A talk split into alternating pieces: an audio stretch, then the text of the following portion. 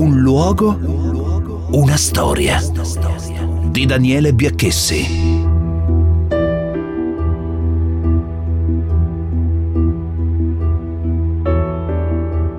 Dopo lo sbarco in Sicilia di Salerno il 12 ottobre del 43 il fronte alleato si estende dal Tirreno all'Adriatico, da Castelvolturno Capua a Squille fino a Larino Termoli.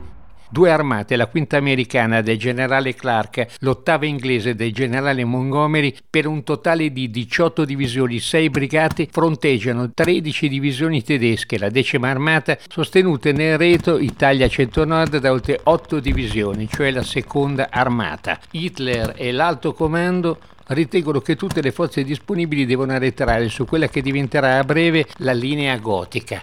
Il generale Albert Kesselin però non è d'accordo.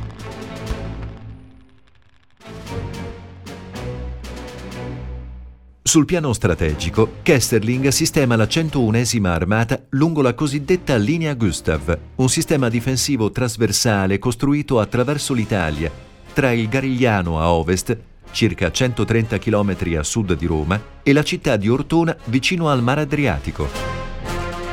La linea si appoggia a una delle più forti barriere naturali in Italia. Al centro si estende per diversi chilometri la valle del Liri, a sud il Monte Maio, a nord il Monte Cassino, dominante la strada statale numero 6, la via Casilina, per almeno 3 chilometri.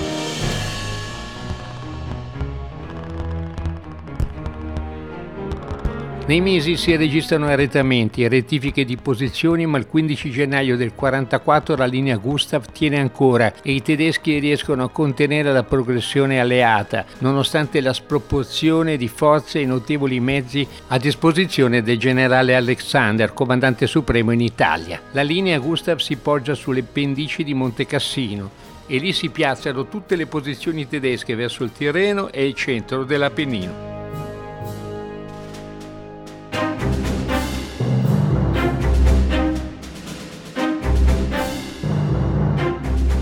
I tedeschi sono posizionati a Cassino fin dal 14 ottobre 1943, poco dopo gli sbarchi degli alleati in Sicilia e Salerno. Sono comandati sul piano militare dal tenente colonnello austriaco Schlegel alla guida della divisione Panzer Göring. Schlegel incontra l'abate Gregorio di Amare e gli comunica che l'abbazia di lì a poco si sarebbe trovata proprio al centro del fronte di resistenza tedesca, la linea Gustav.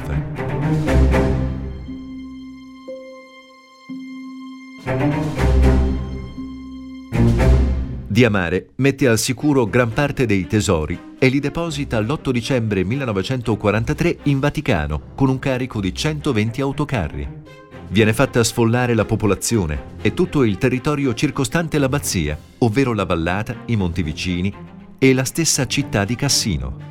Tutto si trasforma in un fortino con trincee, casematte, cannoni, carri armati, campi minati. I genieri tedeschi potenziano il terreno in montagna, collina e pianura.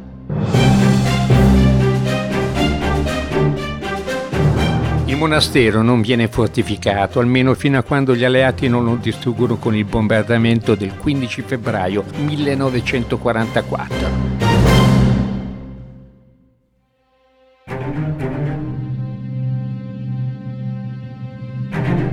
Per riuscire a sfondare la linea Gustav e raggiungere Roma, gli alleati devono impadronirsi di Cassino, il perno di difesa tedesco. Per ottenere gli obiettivi prefissati gli alleati sferrano tre battaglie, dal 15 gennaio al 10 maggio del 44, di cui solo l'ultima viene vinta. Le prime due battaglie sono caratterizzate da errori incertezze, portano fallimenti, delusioni e ombre sulle reali capacità dei comandanti alleati.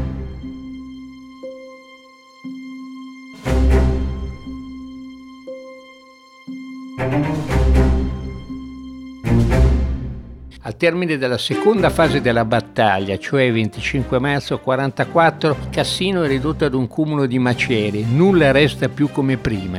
Solo dopo la terza fase, cioè nel maggio del 44, gli alleati conquistano Cassino. Ciak, prima fase della battaglia. Il 2 gennaio 1944 il generale Alexander approva il piano per il superamento della linea Gustav per aggiramento. Attacco su tutto il fronte della Gustav per fissare i tedeschi alle loro posizioni. Sbarco di un corpo d'armata ad Anzio, operazione Shingle, per aggirare i tedeschi e attirarli dal fronte da Cassino. Il 17 gennaio il decimo corpo d'armate inglese dovrebbe poi attraversare il Garigliano nei pressi della costa tirrenica, virando verso la valle dell'Iri. Il 20 gennaio il secondo corpo d'armata americano taglierebbe il Rapido, 8 km a sud di Cassino. Lo stesso giorno il corpo di spedizione francese del generale Join aggirerebbe da nord le posizioni di Cassino.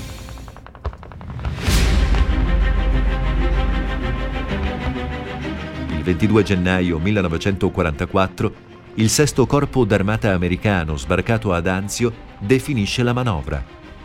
Il piano, iniziato nel pomeriggio del 17 gennaio 1944, non ottiene nulla. In dieci giorni di combattimento non crollano le difese tedesche, nessun progresso da parte degli inglesi e gli americani al centro subiscono perdite spaventose. Chuck seconda fase della battaglia.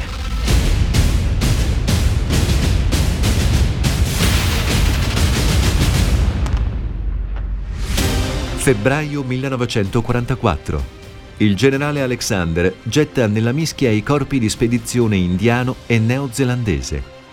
Gli attacchi contro Cassino, ordinati dal generale Freeberg, comandante dei neozelandesi, vengono rinviati più volte per il maltempo. Secondo Freiberg, l'insuccesso delle operazioni dipende dall'artiglieria tedesca manovrata dall'abbazia, che viene invece rispettata dai tedeschi come territorio neutrale grazie alla decisione del generale von Schenger, cattolico, benedettino laico. Freiberg chiede l'appoggio aereo e subordina l'attacco programmato al monte alla distruzione del monastero. Il generale Clark si rifiuta ma il generale Alexander ordina il bombardamento. Il 15 febbraio 1944 vengono sganciati 353.000 kg di ordigni ad alto potenziale esplosivo. Il monastero e la basilica vengono ridotte a macerie. Restano in piedi solo le mura esterne, la scala d'ingresso e parte della torretta. L'83enne abate Gregorio di Amare viene fatto evacuare. Il bombardamento dell'abbazia di Monte Cassino viene impresso in Combat Film, una serie di documentari inediti sulla Seconda Guerra Mondiale. I filmati sono ricavati dalle bobine originali girate da cino operatori dell'esercito americano che il giornalista Roberto Olla della Rai scova negli archivi di Washington. Le immagini riprendono l'abbazia intatta che viene colpita prima ai lati, poi centrata decine di volte fino alla distruzione totale. È un'azione militare grave e spaventosa.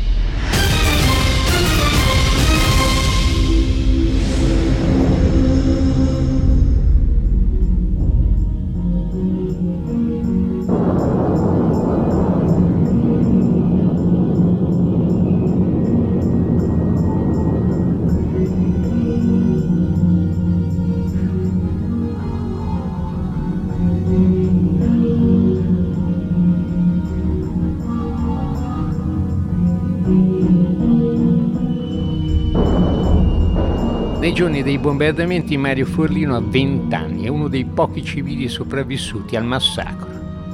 Il 18 ottobre decidemmo di venire a Ponte Cassino. Arrivano dei volantini, arrivano dei volantini e tutti quanti pensavamo quello che sarebbe dovuto succedere, che noi già vedevamo che gli americani non perdonavano, armi ne avevano quando ne volevano, anche come i tedeschi pure. Gentlemen, we all know the purpose of this operation against Casino. Timing works like this, sir. Your tracks will be open. Amici italiani, abbandonate il monastero perché noi fino adesso abbiamo tollerato ma siamo costretti a puntare tutte le armi contro, perché riteniamo che nel Monte Cassino c'erano i tedeschi. Questo fu un grandissimo errore. Nell'abbazia non c'era nessun tedesco.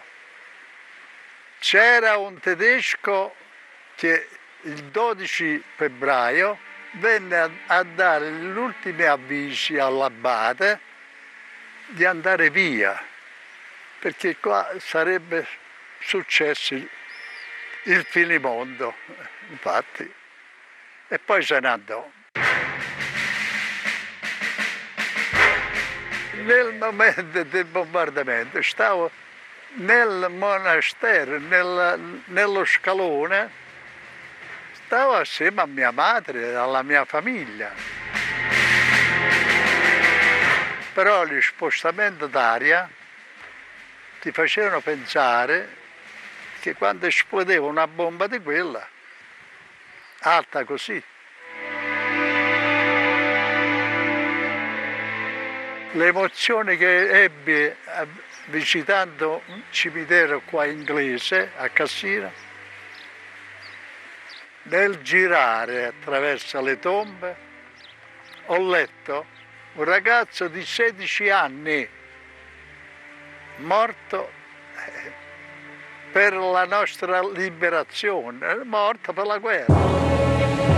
Dopo il bombardamento del monastero la situazione tattica e strategica peggiora, i tedeschi si nascondono tra le rovine, naufragano gli attacchi della brigata indiana e del 28 battaglione Maori. Cessano i bombardamenti. Il generale Freiberg avvia la cosiddetta Operazione Dickens, in quelle ore la battaglia di Monte Cassino viene raccontata da un cinegiornale tedesco del 1944 in italiano con la voce fuori campo caratterizzata da un forte accento tedesco. Sbarco a Salerno, avvenuto il 9 settembre 1943, gli inglesi e gli americani hanno percorso nell'Italia meridionale 120 km. 120 km in 7 mesi gli americani e gli inglesi hanno incontrato davanti a Cassino una durissima resistenza germanica. Dalle rovine balzava il paracadutista germanico che respingeva a fianco dei granatieri gli attacchi con gravissime perdite da parte del nemico. Oggi tutto il mondo parla dell'eroismo dei paracadutisti germanici ai quali gli americani sul fronte di Cassine hanno dato il soprannome di Diavoli Verdi. Queste riprese di Cassino sono state girate nei giorni in cui infieriva la più dura lotta tra le rovine e nelle strade sconvolte da bombe e granate. Di questa città si è formato un campo di battaglia che nei momenti decisivi permette solo la lotta corpo a corpo. Il 15 marzo 1944, quattro ore di bombardamenti avviano la seconda fase della battaglia di Cassino. Vengono impiegati 575 bombardieri e 200 cacciabombardieri, sganciati 1.140.000 kg di bombe. Solo un gruppo di paracadutisti tedeschi riesce a salvarsi. Dopo la forza aerea è la volta dell'artiglieria, della fanteria e dei carri armati. Cento soldati tedeschi sopravvissuti organizzano la difesa della città tra le macerie e riescono a bloccare l'avanzata alleata. Nella notte il generale nazista Heydrich invia rinforzi. Le perdite alleate sono ingenti. 4.600 morti tra indiani e neozelandesi. Il fronte entra così in una stasi operativa verso la battaglia finale. Freiberg trasferisce l'ottava armata nel settore di Cassino. Il 24 marzo 1944 viene predisposta l'ultima offensiva. Vengono distrutte tutte le vie di comunicazione e di rifornimento delle armate del feldmaresciallo Kesselring. Chuck, terza e ultima fase della battaglia.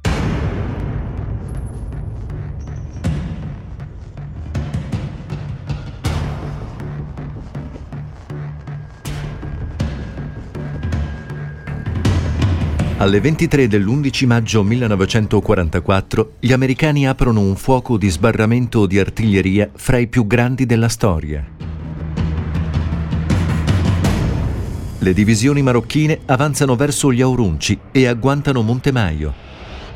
Le divisioni indiana e britannica superano il rapido a sud di Cassino e si attestano sulla sponda opposta.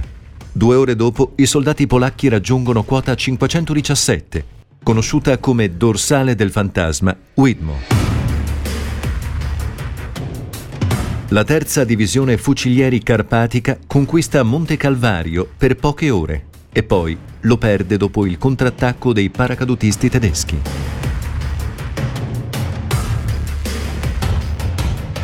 All'alba del 12 maggio entra in azione la flotta aerea alleata. La mattina del 12 maggio gli americani occupano le prime case di Santa Maria Infante, combattendo di casa in casa, ma verso sera il paese torna nelle mani tedesche. La stessa scena si ripete 17 volte.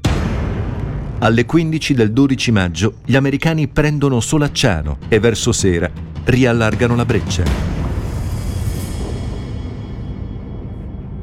È il 13 maggio del 44. Albert Kesselring comprende ormai la fine della battaglia, ritarda la caduta di Cassino, organizza la seconda linea di difesa. In caso di sfondamento sul terreno, la linea Hitler avrebbe collegato Terracina con la linea Gustav.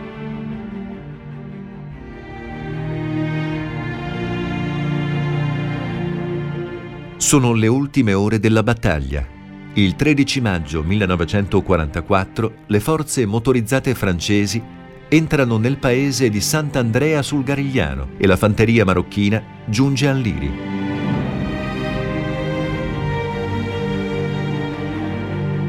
Il 14 maggio i marocchini si spingono fino a San Giorgio, mentre gli algerini arrivano da Castelforte. Alle 10 anche Santa Maria Infante è degli alleati la linea Gustav si rompe nel suo punto nodale e apre la strada per Cassino e per Roma. Non solo, si apre anche una breccia attraverso Monte Petrella, 1533 metri d'altezza.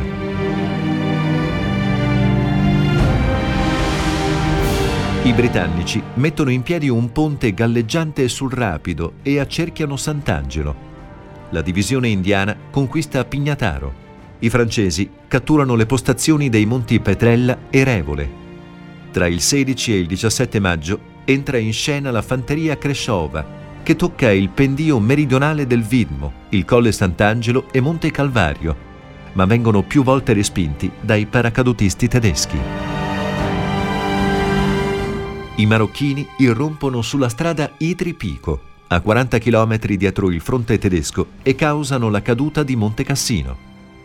Intanto gli americani liberano Formia.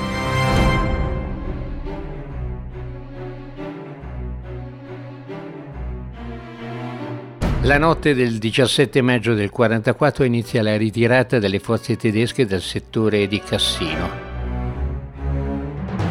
All'alba del 18 maggio gli alleati prendono la collina del monastero si conclude la battaglia di Monte Cassino. Si apre la strada verso Roma. Il 25 maggio le truppe provenienti da Cassino si incontrano intorno a Latina con quelle sbarcate ad Anzio e il 4 giugno del 44 entrano a Roma. Gli anglo-americani entrano nella capitale in festa dopo anni di bombardamenti, strage contro civili, razzie, saccheggi, fucilazioni. Metà dell'Italia è fuori dal controllo nazifascista, ma per la liberazione del paese ci vorranno ancora molti mesi.